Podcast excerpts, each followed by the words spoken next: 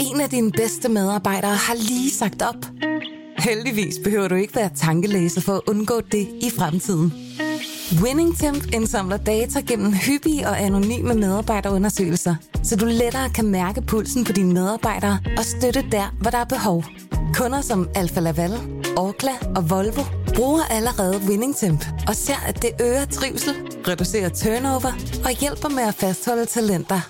Få gratis gennemgang allerede i dag på winningtemp punktum com.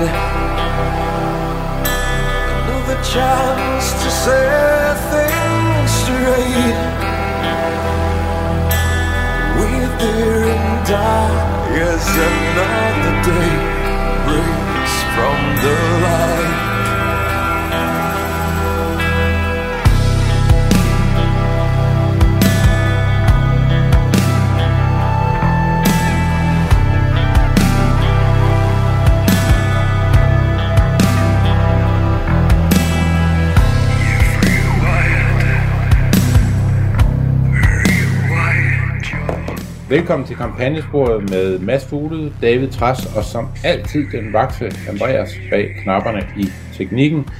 Vi starter øh, samme sted, hvor vi slap sidst med David Tras i fri dressur på det nordamerikanske kontinent. Et eller andet sted. Jeg er ikke helt klar over, om han stadigvæk er i Texas, men jeg ved det ikke.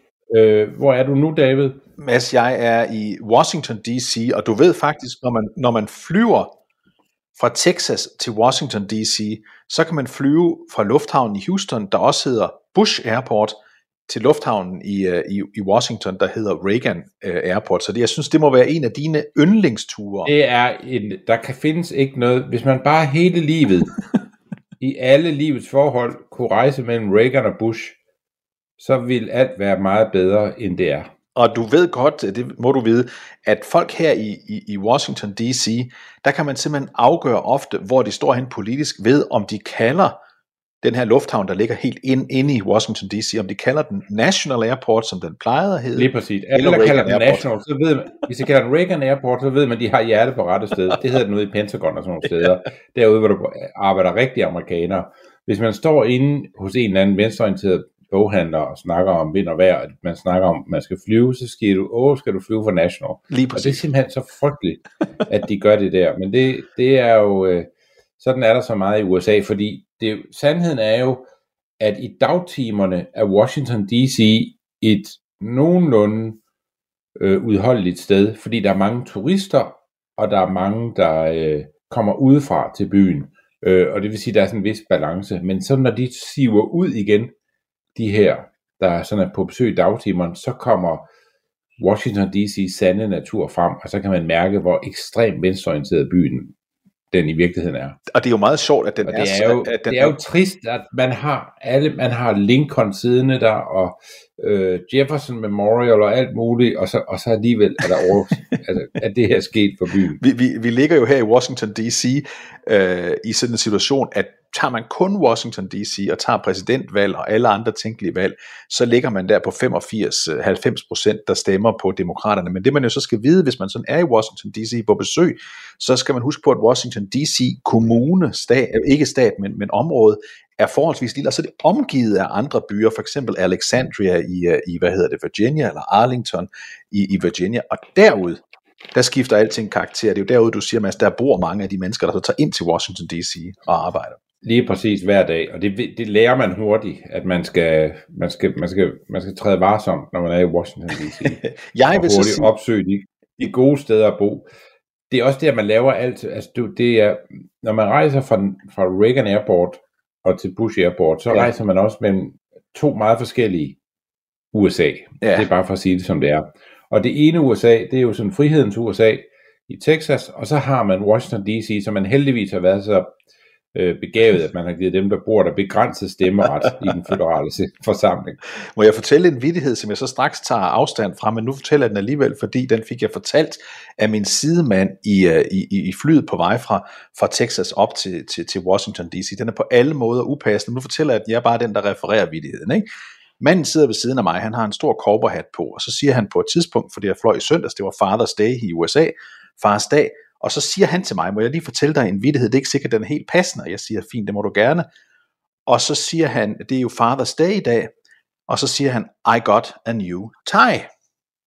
Som gave fra, hans, øh, fra nogen. Ikke? Og så siger jeg, det var da fint. Hvad er vittigheden, siger han så. Og så tager han så sit, øh, sit, øh, sin mobiltelefon frem og viser et foto af ham selv. Og her har vi nok at gøre med en mand på, på, på tres til halvfjerds år, der så står sammen med en, en tydeligvis meget, meget, meget ung thai-pige. Forstår du vittigheden? I got a new tie. Jeg forstår den udmærket. Og så sad han, og så tænkte jeg, hvorfor fortæller han mig den vittighed? Og så går det op for mig, da jeg er gået ud af, af, af flyet, at jeg sidder også med, ikke med en cowboyhat, men dog med en stor kasket, hvor der står Texas og Lone Star hen over hele, hen over hele fronten. På så han, han tænkte sig tryg. Han tænkte sig tryg, ikke? Altså, det, sådan er det også i Vestjylland. Der er ting, du kan sige i Vestjylland, som du ikke kan sige i København. Du kan simpelthen godt sige, at der findes noget, der hedder mænd og kvinder i Vestjylland. Hvis du siger, at Anna vil mange til rigtig skævt til dig, eksempelvis. Det kan man ikke sige i København. Så bliver man opfattet som en, øh, en reaktionær freak, der sikkert øh, sidder og savner Adolf Hitler. Ja, det er sjovt, hvordan det kan, hvordan, hvordan det kan skifte. Jeg vil sige en ting mere, som også er, er, er kæmpe forskelligt fra at være i Texas. Men i virkeligheden, jeg, som lytterne vil huske, var jeg også i U S A for et par måneder siden i flere stater ude vestpå. Der var ikke nogen, stort set nogen overhovedet, der gik med, med hvad hedder det, ansigts øh, mundbind, som vi kalder det i Danmark. Her i, her, i, her i Washington D C, det er ikke alle, det er slet ikke alle, det er måske en ud af tyve, men alle de venstreorienterede går med mundbind. Men det er alligevel mange, men så skulle jeg ind i, i, i sådan en ikonisk boghandel, som du også kender, Mads, her i byen, der, der hedder Politics and Prose, øhm, og stor boghandel. Og der meget venstreorienteret sted. Meget venstreorienteret sted, kæmpe boghandel. Der stod der simpelthen en vagt og sagde, at vi skulle have øh, mundbind på, når man gik derind, selvom der er jo ingen regler. Altså, der er ingen regler i Washington D C, der siger, man skal. Nej, du skal ikke. Nej. Andet end i den åndssvage butik. Ja, det er altså, det, det er sådan et politisk signal, som er gakket, og som siger noget om, hvordan amerikanerne, både på venstre og højre side, har det med at gøre ting, der ikke bør blive problematiske. Meget problematiske. Der, det er det, der er sjovt ved mange politiske spørgsmål, ikke? Det er, at øh, når man kommer fra sådan en konsensuskultur, som vi har i Danmark, ja. Så tit, når jeg sidder og hører nogen, jeg er meget uenig med, i eksempelvis Femmertid, så tænker jeg altid, vi, jeg kan næsten regne ud, hvor vi finder den fælles grund, sådan ja. På forhånd. Og rigtig tit ender vi så også med et kompromis, hvor jeg sådan fornemmer, at vi lander sådan, at begge har, jeg kan regne ud, hvad de to sider giver nogle ja. Gange. Øh, og i U S A, der er det altid anderledes, at man starter altid forholdsvis tæt på hinanden, men alligevel uenige om nogle grundlæggende ting, og så ender man altid virkelig, virkelig langt fra hinanden, altså meget længere fra hinanden, end man var fra begyndelsen. Og hvis man var på den ene eller den anden fløj fra, fra start, så befinder man sig altid til sidst i en eller anden båd sammen med en masse galninge, der mener noget, der er, er fuldstændig overblown. Og det gælder begge fløje, at de, de, går så, de, de tager så meget anstød af hinanden, som poler, der bliver frastødt magnetisk af hinanden, at de springer ud i et hjørne, hvor man tænker, hvordan i alverden endte vi her? Ja, hvordan var det ikke meget mere fornuftigt at finde det der fællesgrund? Præcis, hvordan endte vi der, hvordan forlod, vi fuldstændig, og hvordan forlod vi fuldstændig tanken om uh, sund fornuft i en eller anden sag, hvor vi, hvor vi bør kunne, uh, kunne mødes? Og her handler det selvfølgelig det, om, det handler det selvfølgelig nummer, om... Det nummer, vi, oh ja. det nummer, vi startede med at spille, det er skrevet af, det, bandet hedder Antimatter, men det er en, der hedder Mick Moss, som er Antimatter.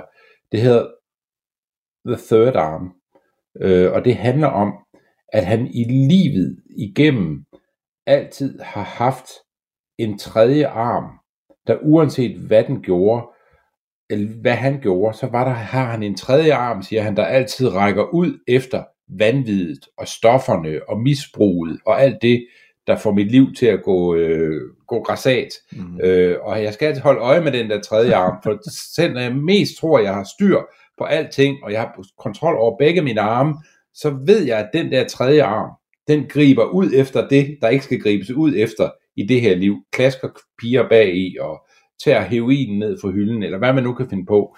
Øh, og, og sådan er det. Sådan er U S A lidt. Deres third arm skal de se af og få styr på. Ja, det skal de, og, og, og hvad hedder det? Det kan man jo så øh, håbe på, de hører, men være lidt mere bekymret over, om de rent faktisk øh, lytter til, fordi det er som om, at hele tiden så går det bare den anden vej, i stedet for, i stedet for den... Øh, de får den, bare den, en fourth and a fifth arm. Ja, det virker sådan for tiden. Mads, vi så jo, efter vi lavede sidste udsendelse i, i kampagnesporet, der, der, der oplevede vi jo, at, at præsident Biden, han var hjemme i Delaware, hvor han bor, han var ude på en cykeltur, nøje orkestreret cykeltur, han kommer cyklen på sådan, det er sådan en mountainbike-agtig cykel, han har, og så skal han sådan lige stoppe, da han sådan ser nogle vælgere, der står der nogle unge børn og sådan noget, og, og, og så holder han stille, og mens han holder stille på cyklen, sætter sine ben ned på hver sin side, så vælter han lige så stille om på den ene side, altså øh, som en gammel mand, havde han sagt. Fordi han har cykelsko på med klemmer. Ja, ja. ja han, han har sagt som en gammel mand. Ja. Jeg opfatter mig som øh, en midaldrende mand. Ja. Da jeg var en yngre mand, der havde jeg også en racercykel, ja, med sådan nogle åndssvage klemmer på, som man skulle sidde i. Og hver gang jeg kørte rundt inde i København, ja, ikke hver gang, men ofte når jeg kørte rundt inde i København, der, altså jeg har været ved at falde i kanalen på grund af de åndssvage cykelsko, ja, øh, fordi man glemmer, at man ikke lige kan få sin øh, fod let ud til at stø, støde fra med, og det er meget nemt at, at falde af. Og til sidst så måtte jeg simpelthen, der, så, så øh, solgte jeg i vrede min cykel og cykelsko. Fordi øh, det, det ville ende med, at jeg var faldet ud under en bus eller ned i Københavns Kanal. Jeg ved ikke, hvad der ville være værst for mig, men øh, ingen af de to altså scenarier, synes jeg, så interessant ud. Så jeg valgte simpelthen at sælge. Så, så du lod være, men... Så det er, det er noget, der kan ske for alderen hver. Yes, og som vi så tit snakker om... Men når det sker for Joe Biden, så er det selvfølgelig et tegn på, hvor... At, at manden er fuldstændig øh, dement. Ja, det er et tegn på det, så bliver det selvfølgelig også opfattet. Han, du skal dog sige, at han springer op og begynder at tale med de her børn, der står ved siden af, af sig, og han springer han, faktisk meget han ud. Han ved godt, hvordan det virker, ikke? Jo, det gælder om at komme op i en fart, ikke? Han, han rejser sig op og laver sådan noget riverdance, for ligesom at, at, at vise. Han er også begyndt, hvis du lægger mærke til det, at løbe. Ja. Hver gang han ved, at der er tv-kamera på, ja, så løber han på en meget gammelmandsaktiv måde. Det er rigtigt. Det er så løber han rundt. Det gør han. Fordi, fordi han, han vil så gerne sende en signal om, at øh, altså, det, I tror, jeg er gammel, men jeg er Usain Bolt. Ja. Øh, bare i en hvid mand udgivet. Ja, og så er han jo også kun lige omkring firs, så vi skal jo høre, så gammel er han jo heller ikke, skal vi huske på at sige. Men, men, men det er klart, det er klart at, at, at folk kiggede på det der endnu en gang og tænkte, åh, det så sgu ikke så godt ud. En af dem, der så på det, Mads, det var selvfølgelig ekspræsident Trump, og han kunne selvfølgelig ikke falde fra fristelsen til at tale om det, da han holdt et, et rally her. Lad os lige høre ham tale her. It's a disgrace what they're doing to our country, but we can erase the calamities of the Biden years. All it takes is a House, a Senate, and a president who will put America first. One of the greatest travesties of all is to see a person in the White House who, even after years of political experience, has absolutely no clue how to be the president of the United States. And I hope he has recovered because, as you know, he fell off his bicycle today. No, I'm serious. I hope he's okay. Fell off a bicycle. I make this pledge to you today. I will never, ever ride a bicycle. Det her, det er jo præsident, ekspræsident Trump, når han er, synes jeg jo virkelig god, for det er jo underholdende, det han siger, han bringer. Han går det fra et politisk emne om, hvor forfærdelig præsidenten er, hvor meget der skal til, øh, hvor, hvor, hvor lidt der egentlig skal til, nemlig at han bare skal tilbage i Det Hvide Hus, så alting kan blive ændret, og så kommer lige svineren mod, mod, mod, mod Biden, men på en, en, en, en underholdende måde, der slutter af med hans løfte om, og det kunne ingen jo heller ikke se for sig, at han nogensinde vil sætte sig op på en, en cykel. Altså det, jeg kan heller ikke forestille mig Trump på en cykel. Jeg tror, det vil være, altså, det vil, altså, det vil på drastisk vis ændre hans image fuldstændig. Og vil, det vil, han har jo selv sagt, jeg kan gå ned ad Fifth Avenue og skyde en mand, uden at øh, det vil få nogle politiske konsekvenser for mig. Og det tror jeg faktisk er rigtigt. Og det er jo fordi, at dem, der stemmer på ham, de, de har ikke noget imod sådan et selvtægt. Hvis nu man har fortjent at blive skudt, så, øh, så, så, så gør man selvfølgelig sådan noget. Øh, men en ting tror jeg, de vil være svært ved at acceptere. Og det er, hvis Donald Trump begynder at cykle. Det at cykle i U S A er jo også noget, der i forvejen er det der parte. Der er amerikanerne cykler ikke ret meget. Nej. Det er jo ikke noget, man, det er jo ikke noget, man sådan gør øh, i U S A. Og, det er, og når man kommer til U S A og bor der som dansker, så noget af det første, man gør, det er, at man ligesom ruller, altså man, ruller, man finder ud af, hvor kan man cykle hen her, ja. Og man investerer i en cykel, eller man får endda sin egen cykel med derover, fordi det er sådan, vi nogle gange kommer rundt. Og så finder man ud af lektie nummer et, når man er i U S A, at det er livsfarligt at cykle. Ja, det er det. Fordi amerikanerne er ikke vant til, at andre cykler. De opfatter dem som sådan nogle health freaks, der skal have noget motion hele tiden, øh, og ikke som transportmiddel, og de er slet ikke vant til at håndtere cyklister. Så man er, hvis man cykler i U S A, skal man virkelig vide, hvad man gør, for man er i livsfare halvdelen af tiden. Man er i livsfare, det er man i øvrigt også, i, så sent som i går her i Washington D C, der kører jeg rundt i en bil, øh, i det der hedder Bethesda, lige uden for Washington D C, og pludselig, så er der simpelthen en, det er godt nok sådan et kvarter med nogle restauranter, sådan forskellige steder, men ikke desto mindre, der kører en, en, en, en ung kvinde på en cykel, og hun er lige midt på vejen. Altså midt på vejen cykler hun med sin cykel. Ja, og det er så det andet. Og så tager hun, cyklister i U S A så tager, heller ikke, hvordan man skal cykle. Nej, fordi så kommer vi til et venstre, sådan et, altså et kryds, og der laver hun så et venstresving, hvor hun simpelthen bare, altså ligesom en, en, en bil, men, men, men en bil vil dog stoppe og vente på at se, om der kommer modgående bilister, ikke sandt? Men hun tager simpelthen bare et skarpt venstresving ud foran en, en, en bil, og, og så siger du, ikke mig, der kører bilen, men en, en amerikansk ven, der siger, se det her, det er det, jeg er op imod. Hvis jeg nu havde ramt hende her, så var jeg jo kommet i fængsel. Det er jo rigtigt nok med, med, med stor sandsynlighed, fordi cyklisten også her har nogle fordele, hvis det kommer til en, til en politisag, til en retssag. Men, men, men, men, men her har vi så alt det her med cykling. Der har vi så Joe Biden, og vi skal også lige sige, Mads, det antyder du vel også lidt, at cykle er noget, som enten gamle mennesker gør, når de er gået på pension for at få noget motion, trods alt, eller også er det noget, sådan sagt lidt hårdt, som venstreorienterede gør i de store byer. Lige præcis. Og det er problemet i en nødskal. Og derfor, jeg har faktisk planlagt, at min valgkamp, der skal jeg cykle rundt i Vestjylland hele tiden. Ja. For, for, fordi, ja, det er bare en idé, jeg har fået. Ja. At øh, der skal være meget cykleri involveret i min, øh, i min næste valg, valgkamp. Ja. Øh, som jeg sidder og planlægger nu. Det kan være, vi skal vende det, det, kan være, vi skal vende det ved lejlighed, hvor klogt, hvor klogt det er, men vi kan i hvert fald... Det kommer meget an på, hvornår valget kommer, årstidsmæssigt, vil jeg så lige hilse at sige, fordi... Hvis der er noget, det kan... Altså, der er jo vidunderligt nu. Ja. Der er jo høj himmel, og man forstår jo, øh, hvorfor folk betaler mange penge for at være bare lidt tid af deres ja. liv. Der, hvor jeg bor fast. Ja. Altså, det er jo virkelig vidunderligt sted. Ja. Det smukt sted i Danmark. Men når så vestenvinden og efteråret kommer, og hvis der også kommer et valg der, så, altså, så går lidt af romancen af det så der... Så er det nogle lange cykelture. Lang så vil man meget gerne ind i nogle af de meget store maskiner eller biler, vi også har mange af. Nå, men han falder... Joe Biden falder på sin cykel, benzinpriserne bliver ved med at stige, så visse steder var de røget over seks dollar på, per, per, per gallon nu, inflationen stiger, og, og, og Trump han står der og hygger sig. Ved siden af det spor, ved siden af det spor, der har vi jo så, som vi også talte om forleden dag, jo et, et, en kæmpe sag, der kører rundt inde i, i kongressen, hvor sjette januar høringerne er i fuld gang, dem talte vi om sidste gang, vi talte også om, øh, hvor svært det er at få flyttet en eneste senator eller en eneste øh, kongresmedlems holdning til det her. Men der er jo et andet spor, som mange taler om, både blandt vores lyttere, som, som stiller os spørgsmål, men også herover i U S A, øh, og, og blandt alle folk, der interesserer sig for det her. Hvorfor kan der ikke bare blive anlagt en almindelig retssag mod præsident Trump? Altså vi har det politiske spor, der, der, der, der kan ende i alt mulige påtaler og alverdens ting og sager, det er det, der kører derinde i kongressen. Men der er jo også den mulighed, at U S A's justitsminister øh, Garland, Merrick Garland, han simpelthen af egen altså drift anlægger en civil retssag mod præsidenten. Hvorfor gør han ikke det? Hvorfor har han ikke gjort det endnu? Det spørger især mange demokrater. Hvorfor i alverden gør han ikke noget? Og det kan der være mange svar på. Et af de mest oplagte er jo, at øhm, man har jo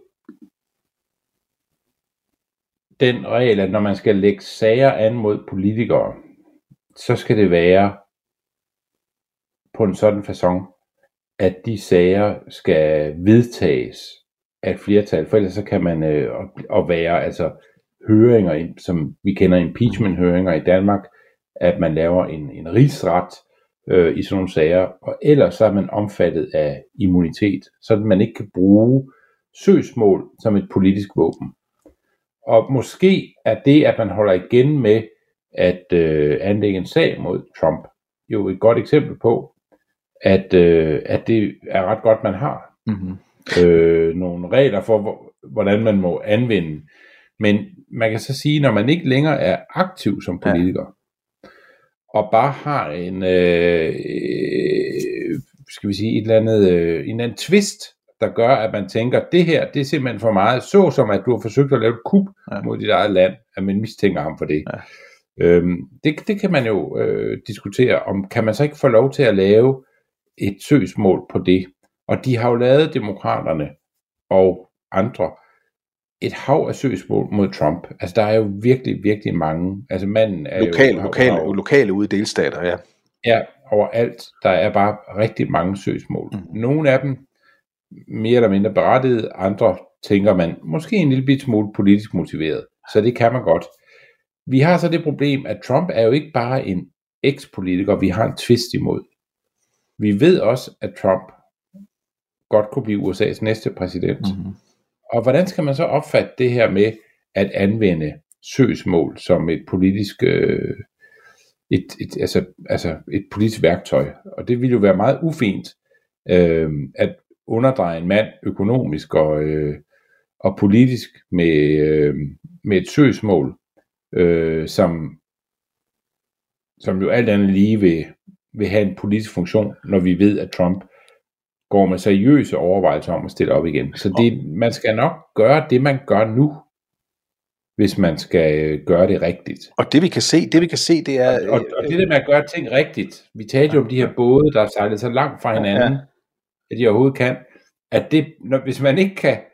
Hvis man ikke kan få folk dømt via det system, der findes til det, ja. jamen så er der altid nogen, der er parat til at gøre det på en måde, man siger, kan vi så ikke bare skyde ham? Ja. Altså, fordi det er der, polerne er i amerikansk politik. Og så har vi, så, så jeg en, en der var en, en, en, en lang artikel på Politico om det her, hvor, hvor man siger, at de to sådan mest sandsynlige, jeg kom lige tilbage på, hvad processen skulle være, men de sådan to sandsynlige steder, hvor man kunne sige, her er der noget, hvor man kunne føre en, en civil retssag mod ekspræsidenten. Det er sådan de to nøglepunkter, de sådan ville fokusere ind på. Det er den ene, at han forsøgte at hindre stemmeoptællingen den sjette januar, altså, altså simpelthen gribe ind i, i, i optællingsprocessen derinde. Det kan være en kriminel handling.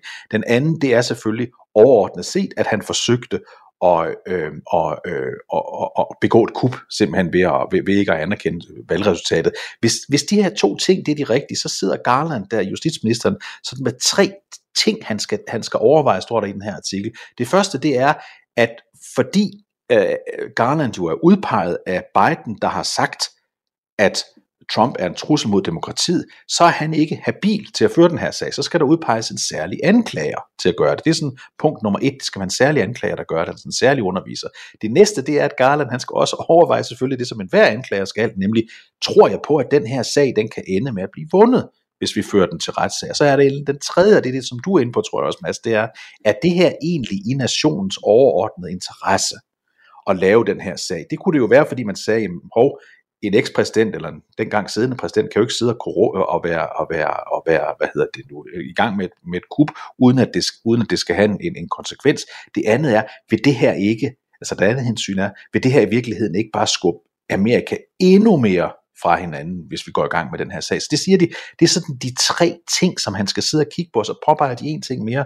Garland var faktisk en af dem, der kom igennem senatshøringerne, da han blev udpeget med det største, altså med det største med det største antal ja-stemmer til ham. Så han er sådan en, der som udgangspunkt bliver betragtet som en, der faktisk forsøger og kan samle fløjene lidt. Hvis han skal ud sådan en sag, så er det jo også færdigt for ham. Man kan i hvert fald sige, hvis det bliver endnu et tillæg til amerikansk politik, at man sagsøger hinanden på kryds og tværs, øhm, uden at, altså, der, det om Trump var ved at lave et kup eller ej, det er jo, øhm, altså det er jo ikke, det er jo også noget, der siger noget om, hvor du er henne politisk. om man mener, at Trump lavede et kup, eller om det i virkeligheden ville føre til et kup. Det, det var. Man kan synes, at det var nok så galt, det der skete den sjette januar, men var det i virkeligheden orkestreret kup, eller hvad skal der til, før noget er orkestreret kup, og så videre. Alle de her spørgsmål, det er jo øh, noget, som de høringer, man laver nu, skal klarlægge. Og hvis de høringer ikke kan klarlægge det på en sådan måde, at der bliver rejst en sag, jamen så, øh, så må man også sige, at så, så kan man ikke bruge det system til at afklare, om præsidenten har været kupmager. Hvad nu hvis man så er så overbevist om, at det har han været? Øh, jamen så vil jeg jo sige, jamen så burde man jo have lov til at rejse en sag. Men hvad nu hvis man er så overbevist om, at det har han været, altså kupmager, fordi man også er fuldstændig farvet af sin egen ideologi, skal man så også have lov til at rejse en sag? Fordi så tror jeg, at vi kunne lave rigtig mange sager hele tiden mod alle mulige øh, politikere. Øh, så, kunne, altså, så kunne vi føre øh, retssag mod øh, Anders Fogh i al uendelighed osv. Altså, der, der er virkelig meget, man kunne, man kunne gøre, hvis ved dem, man synes har gjort noget. Eller, nu kommer der en minkkommission i Danmark, der siger noget her lige om lidt. Og på baggrund af det, der er der, så vil vi så tage stilling til, om øh, hvad der skal ske videre i forbindelse med alt det, der skete omkring nedlukningen af minkerværet i Danmark. Men hvad nu, hvis nogen allerede nu bare har besluttet sig for, at øh, hvis, det, hvis, hvis ikke vi, vi får plukket statsministeren fuldstændig ned på den her minkkommission, så skal vi sagsøge hende ind i helvede, også når hun, er, også når, altså når hun træder ud af sin immunitet bagefter. Vil det være sundt for politik i Danmark, hvis, hvis det sådan var, var, var den måde, man sådan behandlede, behandlede hinanden, selvom man har haft en høringsproces? Det tror jeg ikke, og de samme overvejelser skal man selvfølgelig også gøre sig i U S A. Og det vi har en fornemmelse af ved at læse de amerikanske medier og høre amerikansk tv og radio og sådan noget, det er, at, at Merrick Garland, justitsministeren, han er, han er meget påpasselig med at gå rettens vej her af meget præcis de årsager, som du lige nævner. Han er bange for, at det vil være et nyt lavpunkt, og det vil skabe en præcedens, som ingen har interesse i. Det bliver han omvendt kritiseret skarpt for selvfølgelig af de mest venstreorienterede demokrater, der siger, at vi burer ham inde, altså til, til, til Trump som hurtigt som overhovedet muligt. Men, men, men, og derfor er der en utilfredshed på den demokratiske venstrefløj med Garland, fordi han Han virker som, øh, synes de, øh, en, der, der tager alt for mange hensyn til folk, der har magt. Selv tænker han, kan vi forstå på de, på de artikler, der er om hans tanker, om folk, der kender ham. Selv er han mere sådan en, der tænker, ja, men det kan godt være, at vi kan vinde en hurtig sejr her, men konsekvenserne vil være så voldsomme, at det skal vi være meget påpasselige med. Det virker som om, at det er, at det er Garlands øh, synspunkt. Men Mads, det her er jo ikke den sag, som interesserer flest amerikanere i den her uge. Det talte vi også om, da vi, da vi havde vores sidste program. Det er ikke noget, der sådan fylder alles interesse hele tiden. Det gør derimod en, en, en, en kampagnevideo med en senator, et senatskandidat i Missouri, der hedder Eric Greitens. Det fylder noget. Det diskuterer alle. Det er det, der trender mest på de sociale medier. Det er det, som kører løs.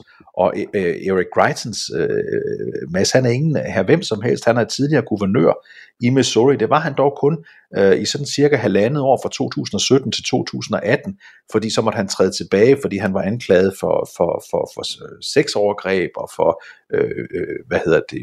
Øh, ikke at have orden på, i sagerne i forhold til hans kampagnemidler og alt det der. Men han er alligevel en, man ikke kunne undgå at lægge mærke til. Han er jo tidligere Navy SEAL, ikke? Jo. Og øh, det betyder jo, at, øh, og det, han, at han, det siger han inden for de første to-tre sekunder, man, man nogensinde har, at man, man har kontakt til ham, så får man det at vide.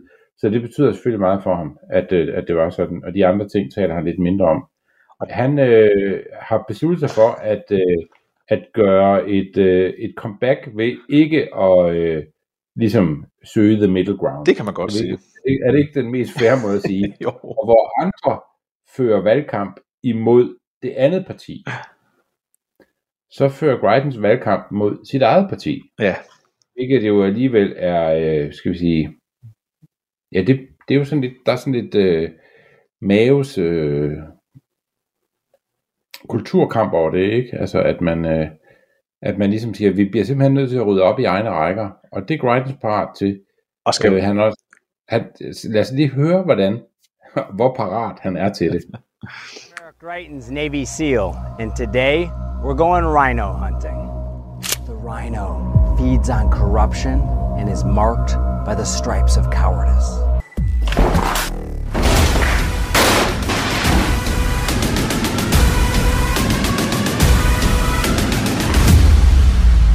Join the MAGA crew. Get a rhino hunting permit. There's no bagging limit, no tagging limit, and it doesn't expire until we save our country.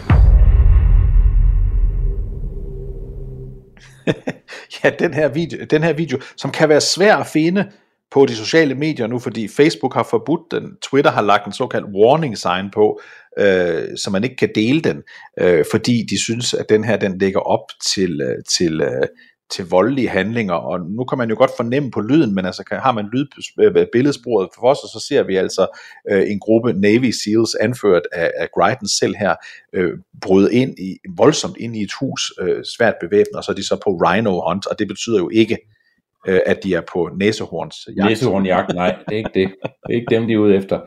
De er ude efter Republicans in name only, ja. Øh, og øh, ja, det siger jo lidt om alt det, vi har talt om i dag. Ja.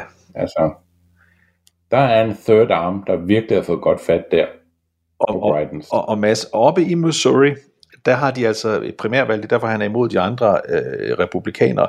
Øh, de, skal, de skal have primærvalg hos øh, republikanerne den anden august.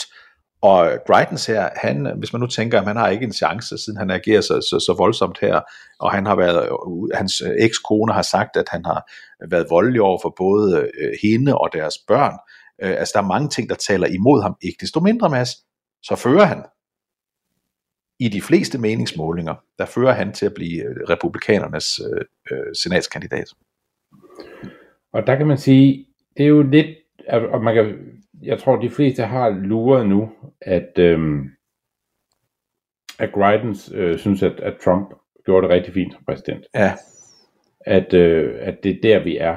Og jeg tror egentlig også, det er rigtigt, at hvis du ligesom har lidt i bagagen, og, og skal gøre comeback, comeback i amerikansk politik, efter at have, have været nede, så tror jeg, det er, så tror jeg, det er klogt og gør det, Greitens gør, og siger, så bliver jeg nogen af Make America Great Again. Jeg er det garanti.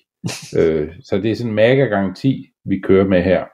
Øh, og det er jo, altså ultra-mega, kunne man kalde det, eller giga-mega, eller ultra-mega-giga-mega, et eller andet kan vi kalde det, som ligesom understreger, at der er Trump, og så er der sådan nogen, der nærmest er mere Trumpsk end Trump selv. Og det er så Eric Greitens. Og Eric og det, Greitens, Mads, han kæmper for at få...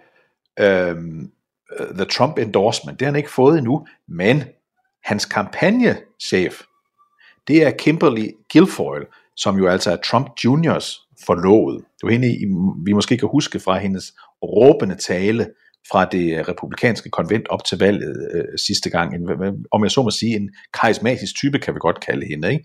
Hun er altså kampagneformand for ham, men Trump har endnu ikke sagt, at han, øh, at han øh, endorser ham. Og der er jo nogen, der siger, at det skyldes, at øh, hvis man ryster det her Greitens træ endnu mere, så falder der flere dumme ting ud af det, øh, hvis man gør det, og derfor holder Trump lidt igen øh, med at, at omfavne ham. Vi havde jo øh, den unge mand, som han, øh, Mads Fugle, han, øh, ja. han, øh, som, som, som han fik endorset, og så viste sig, at Madsen Cawthorn, det var nok dumt, at man øh, endorsede ham. Der var simpelthen for mange lige i lasten i hans ellers korte liv. Og det, at man, øh, at man er i den situation, at man i Trump-lejren trods alt er lidt følsom overfor, hvem er det, vi, øh, vi endorser? Hvem er det, vi giver vores opbakning? Fordi hvor mange, hvor mange kugleskøre kandidater kan vi gå ud og... Øh, Og, og støtte, og det, og det, jeg tror, det er en af grundene til, at man holder lidt igen med at øh, støtte Greitens, og så måske også, hvis man ser på det felt, der er øh, til øh, øh, primærvalget i øh, Missouri, så er der måske andre, som, som også kunne være interessante for, øh, for Donald Trump at støtte. Så er det også interessant, Mads, at, at, at Missouri, sådan, sådan historisk set, hvis vi kigger på Missouri, så er det sådan en ja, så er det sådan en delstat, hvor, hvor der, der kommer ikke meget spektakulært ud af, ud af Missouri. Det plejer at være sådan pænt og ordentligt, øh, pæne mennesker, både på den ene og den anden fløj.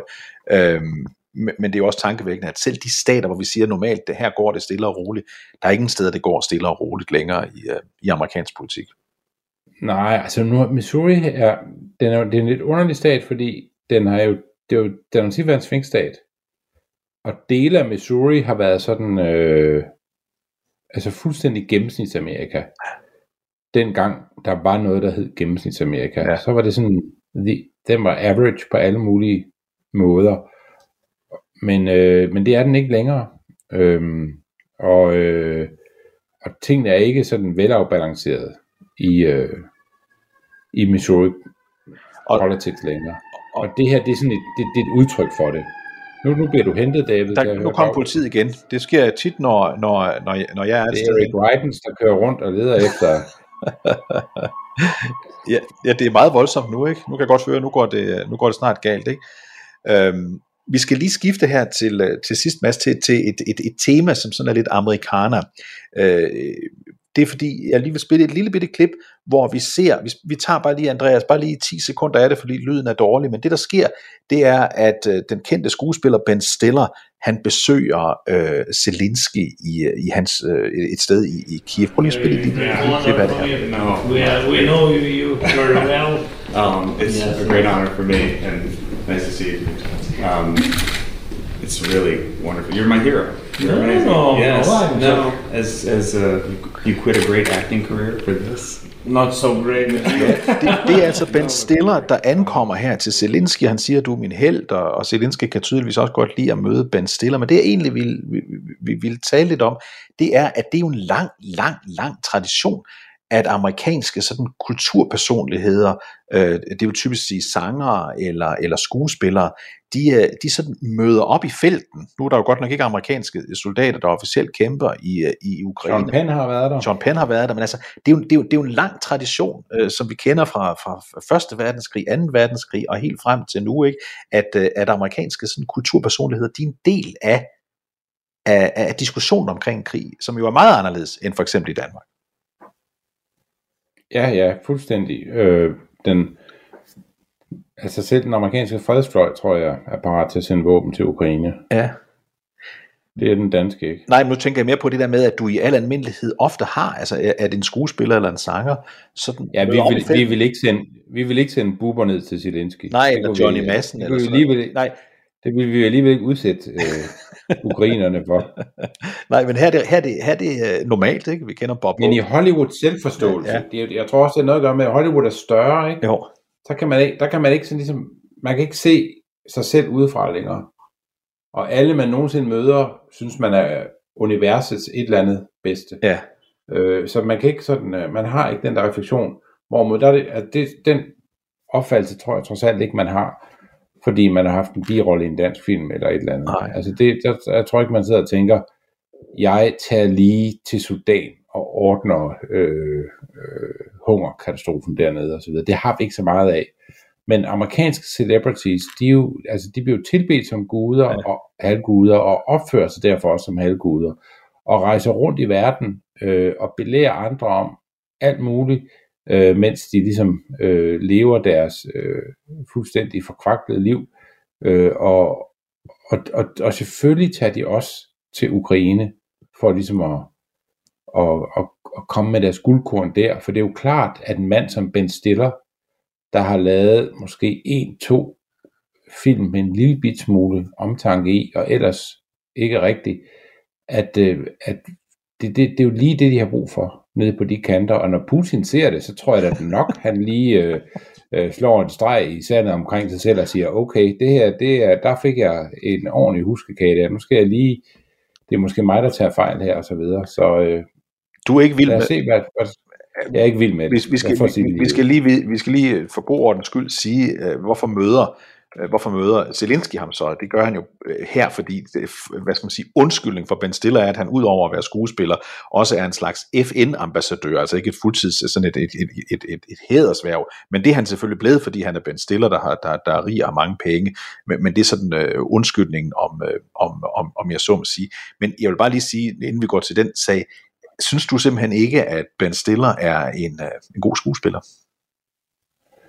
Øh, han har jo lavet en film, hvad hed den? Det er sådan noget, producer Andreas ved, hed den Rum Punch? Eller hvad hed den? Punk, Punch Drunk? Ja, den kan vi lige tænke over, mens jeg så vil sige en, som jeg virkelig synes var god. Øh, Mads, han er jo med i Meet the Parents. Punch Drunk Love, var det det? Kender du ikke den, Mads? Meet the Fuckers. Meet the Parents. Jo, den var... og The Little Fuckers. den, den var... Øh... Altså, det var virkelig en dårlig film. Den var jeg grinet meget af, det vil jeg sige. Men han har lavet en film, hvor jeg tænkte, det her var en god film.